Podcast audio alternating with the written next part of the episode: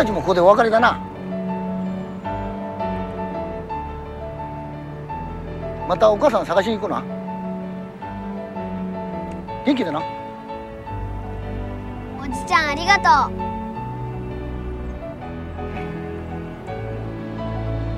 坊主おばあちゃん大事にしな。な？うん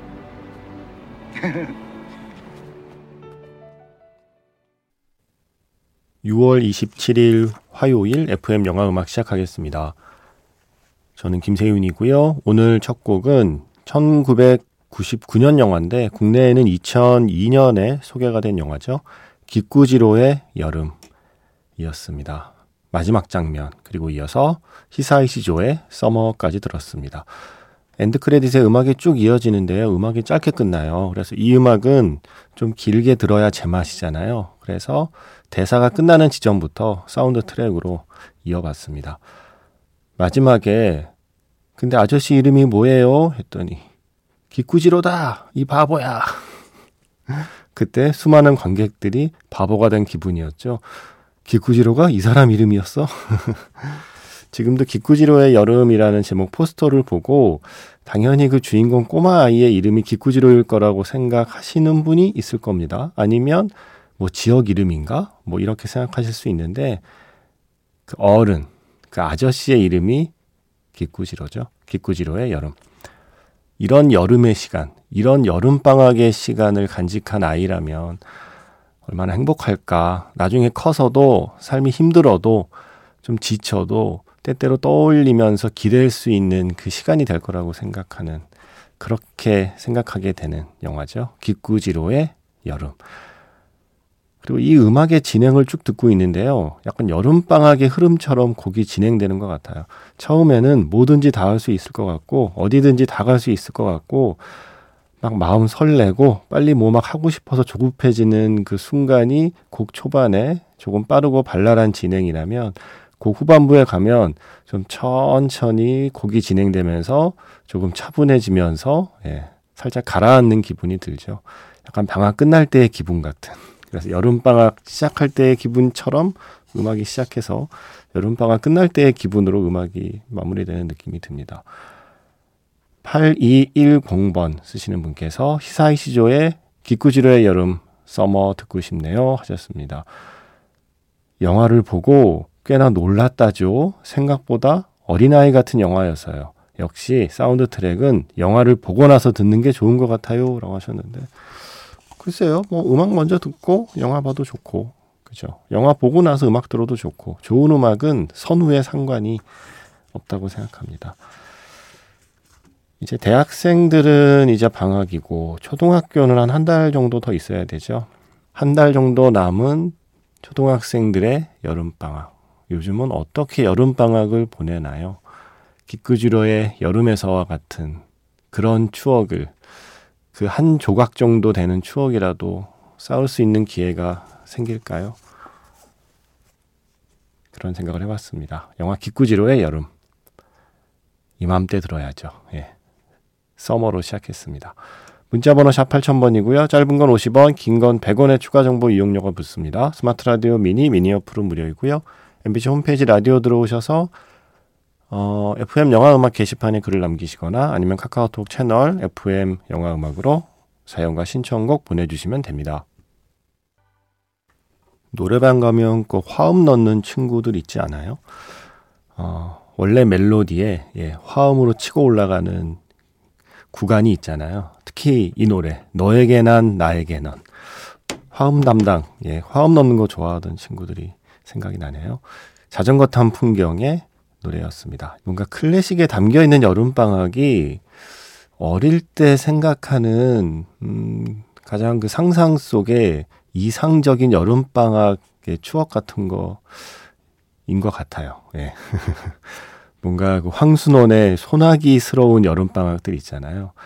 여름방학에 시골에 있는 뭐 친척집, 뭐 외가댁, 뭐 할아버지 할머니네 집에 가서 시간을 보내다가 또 역시 뭐 친척집이나 할아버지 할머니네 집에 놀러 온 어떤 여자아이를 만나서 예, 풋풋한 어, 시간을 보낸다. 예, 그리고 아쉬운 이별을 한다. 뭐 이런 거 있잖아요. 황순원의 소나기. 소나기에서처럼 그렇게 비극적인 이별까지는 좀 감당하기 힘들었고, 어, 영화 클래식의 그 조승우 씨하고 손예진 씨가 함께 시간을 보냈던 그 시골 여름방학의 어떤 풍경들. 원두막을 아는 세대와 모르는 세대로 좀 갈릴 것 같아요. 실제로 시골에서 살지 않았어도 도시에서만 산 아이들도 그때는 원두막이라는 게 뭔지를 머릿속에 그릴 수 있었던 것 같은데 지금은 힘들지 않을까요? 원두막 알아요? 음, 모를 것 같은데. 오두막은 알아도 원두막은 모를 것 같은데. 이 클래식에서 보면 조인성 씨가 손예진 씨 그 비 오는 날 우산 대신 자신의 옷을 우산 삼아 씌워주면서 저기 있는 건물을 원두막이라고 생각하고 뛰어가자 막 이런 대사 하잖아요. 그때 어 진짜 오글거린다 하면서 어 그때 왜 이렇게 좋지? 뭐 이러면서 봤던 기억이 나는데 예 어쨌든 원두막 비 네, 소나기 개울 뭐 이런 걸로 상징되는 어떤 이상화된 여름방학의 풍경들이 있었습니다.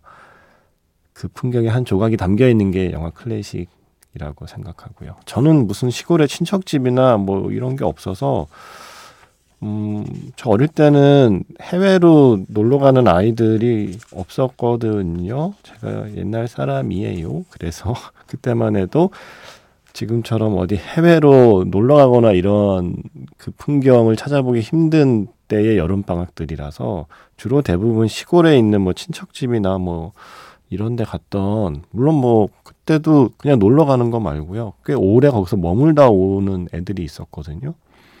뭐 걔들은 싫다고 하지만 못 가는 사람, 갈 데가 없는 사람으로서는 되게 부러웠어요. 어, 네. 아, 있었다. 예, 네, 있었네요. 친척집이 있긴 있었는데, 좋은 기억이 없었네요, 제가. 그 친척들하고 하도, 예, 사이가 안 좋아요. 예, 저희 집이 친척들하고 사이가 안 좋아서 그게 이렇게 좋은 기억으로 남아있지 않았네요. 있긴 있었네요. 정정합니다. 제가 여름방학 동안 친척집에 가서 시간을 보낸 경험이 있긴 있었는데 그게 시골이 아니라 도시였어요. 서울이 아닌 다른 도시. 그래서 친척 집이긴 하지만 또 시골이 아니어서 그렇게 깊은 기억으로 남아있지는 않나 봐요. 뭐 지금 초등학교 아이들은 또 지금의 추억을 쌓겠죠. 예. 나 어릴 때 추억이 진짜 추억이다. 지금의 추억은 너네 추억도 아니다. 라고 말하는 건 아니라고 생각합니다. 제가 항상 어른과 꼰대의 차이는 어, 어른이 할 수 있는 이야기는 그때는 그랬지 까지가 어른이 할 수 있는 얘기라고 생각해요. 그런데 거기서 그때가 좋았지로 넘어가면 저는 꼰대가 된다고 생각하거든요. 그래서 언제나 그때는 그랬지까지의 이야기만 하려고 합니다. 그리고 그때가 좋았지는 저 스스로 확신이 없기 때문에 그런 말을 잘 못해요. 네. 그냥 그때는 그랬습니다. 지금은 또 지금의 추억이 있는 거죠. 어, 1230번. 육각수의 흥부가 기가 막혀를 부탁드립니다. 죄송합니다. 부탁을 들어드릴 수가 없습니다. 직접 찾아 들으셔야 할 것 같습니다. 이게 어느 영화에 쓰였는지를 제가 모르기 때문입니다. 육각수의 흥부가 기가 막혀가 영화 어느 장면에 잠깐이라도 나왔던 걸 기억하시는 분이 있으면 제보 바랍니다. 그러면 1230번 쓰시는 분의 신청곡을 틀어드릴 수 있겠습니다. 음, 그리고 강인수 씨. 여름이면 이윤기 감독의 여자 정예와 그 보석 같은 음악들이 생각나요. 매미 소리 가득하던 정혜가 학교 벤치에 앉아 하늘을 보며 아이스크림 먹던 그 뒷모습 너무 생각나고 점점점. 아, 이런 사연에는 꼭 말줄임표가 있죠. 그 뒷모습 너무 생각나고 점점점. 말줄임표가 세 개지만 거의 한 세 문단 정도의 어떤 이야기가 생략되어 있는 말줄임표들 아닌가요? 어떤 영화에 대한 그 애틋하고 아련한 감상을 표현할 때 어떨 때는 그 점 세 개가 어 페이지 셋, 예, 한 세 쪽보다 더 많은 이야기를 해줄 때가 있습니다. 더 많은 이야기를 숨기고 있을 때가 있습니다. 강인수 씨에게는 여자 정예가 그런 영화인가 봐요. 음, 여름이 가기 전에 학교 벤치에 앉아 하늘을 보며 아이스크림을 먹던 여자 정예의 장면은 한번 제가 준비를 해볼게요. 어, 일단 킵 해두고 오늘은 여자 정예에서 이 음악을 한번 골라봤습니다. 초여름 7775번 쓰시는 분께서 신청해 주신 곡이었습니다. 한국 영화 바람의 전설 정말 뜻 깊게 봤습니다. 연출, 음악, 영상 너무 감명 깊었습니다. 영화 속에 나오는 촬영지들 순회하고 싶네요. 신청곡은 너무 매혹적인 보컬 엄지영의 Do You Wanna Dance입니다. 라고 문자 주셨어요. 바로 이 노래입니다. 그 전에 들으신 곡은 여자 정예에서 초여름이라는 스코어였고요. 음, 이 바람의 전설이 이성재 씨, 그리고 박솔미 씨, 김수로 씨하고 문정희 씨, 저는 그렇게 생각이 나거든요. 이게 개봉 당시에는 약간 일본 영화 쉐리 댄스의 약간 아류 아니냐, 뭐 이런 시선을 받았던 기억이 나요. 그래서 흥행 성적이 그렇게는 좋지 않았던 걸로 저는 기억하는데, 이게 그 뒤에 영화를 찾아본 분들이 오 영화 괜찮은데 라고 좀 뒤늦게 예, 영화에 대한 판단을 내렸던 작품으로 기억하거든요. 지금 찾아보니까 포털 사이트 평점이 8.5예요. 와, 엄청 높아요.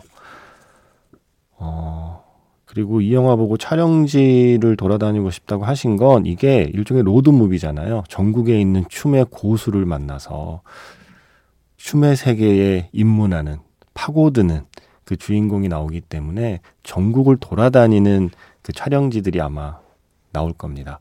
그래서 그런 생각이 들었나 봐요. 바람의 전설이라는 한국 영화입니다.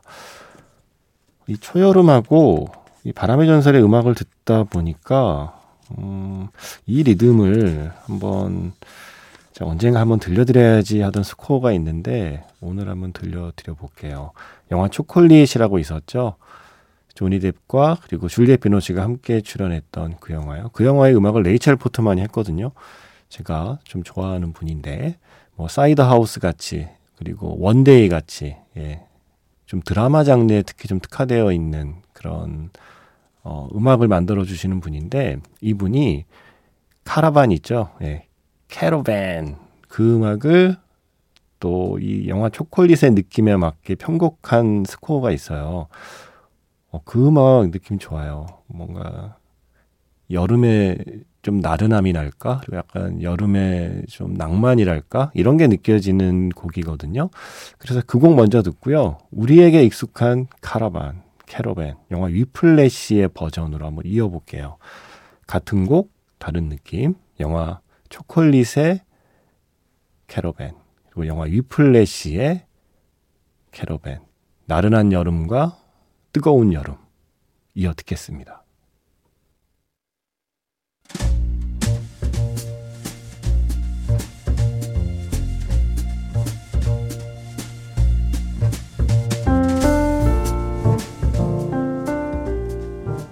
다시 꺼내보는 그 장면, 영화 자판기,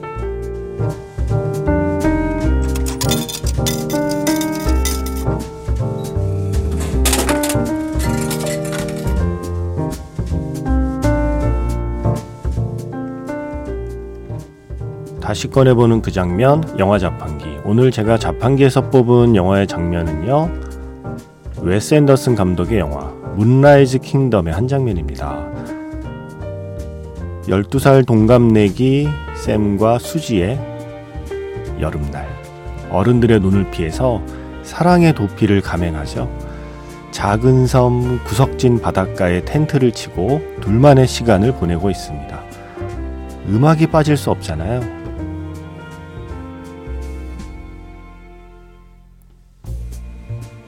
휴대용 LP가 돌아가기 시작하고 샹송이 나오고 춤을 추고 그리고 키스를 하고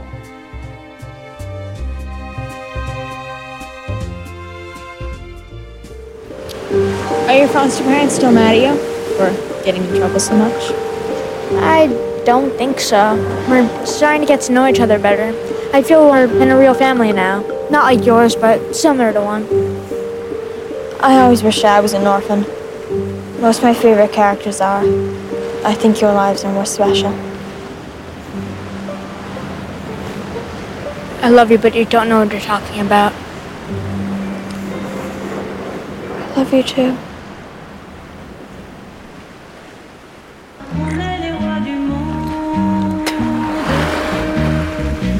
I got sent in hmm. Can you French kiss? I think so. Is there any secret to it? The tongues touch each other. Okay, let's try it.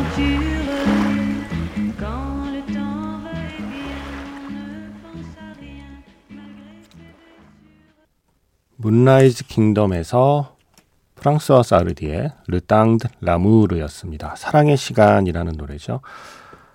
아, 성은 씨께서 Moonrise Kingdom을 보셨다고요? 웨스 앤더슨 영화라서 망설이지 않고 재생 버튼 눌렀죠.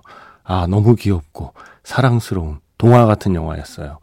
웨스 앤더슨 감독 특유의 컬러풀한 색채, 빈티지한 영상미, 공간 인테리어, 시크하고 심플한 위트와 유머가 섞인 대사들, 대단한 배우들의 연기, 그리고 브루스 윌리스도 볼 수 있어 반가웠어요. 장면 장면 다 인상적이었지만 특히 바닷가의 작은 해변에서 휴대용 전축에 LP 틀어놓고 샘과 수지가 춤추는 장면 멋졌고요. 보는 내내 영화 Jojo Rabbit도 떠올랐습니다.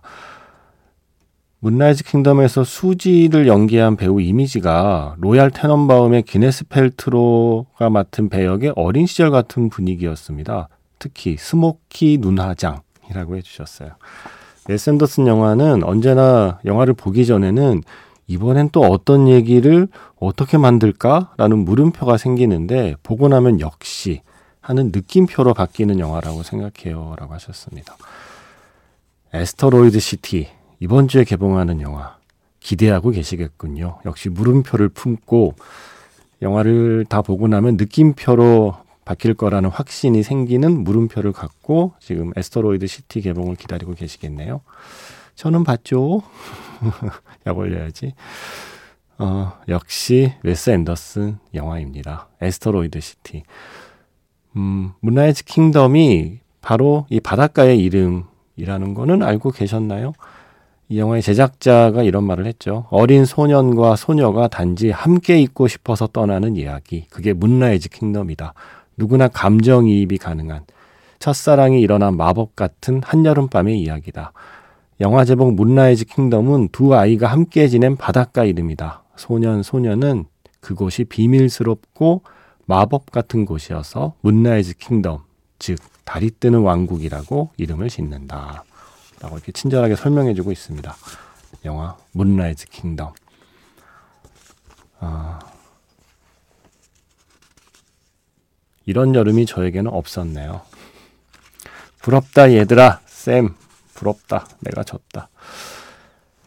자, 웨스 앤더슨 감독의 가장 최근 작에서 노래 준비했습니다. 음, 조금 전에 샹송 들었잖아요. 가장 최근작 French Dispatch는 아예 배경이 프랑스였죠. 그리고 이 노래가 나옵니다. 제가 좋아하는 밴드 펄프의 frontman 자비스 코커의 알린.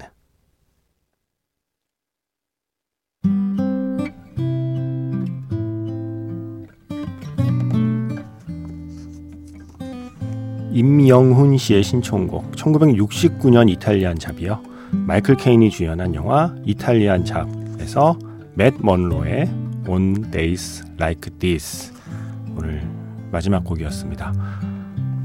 저는 내일 다시 인사드릴게요. 지금까지 FM 영화 음악 저는 김세윤이었습니다.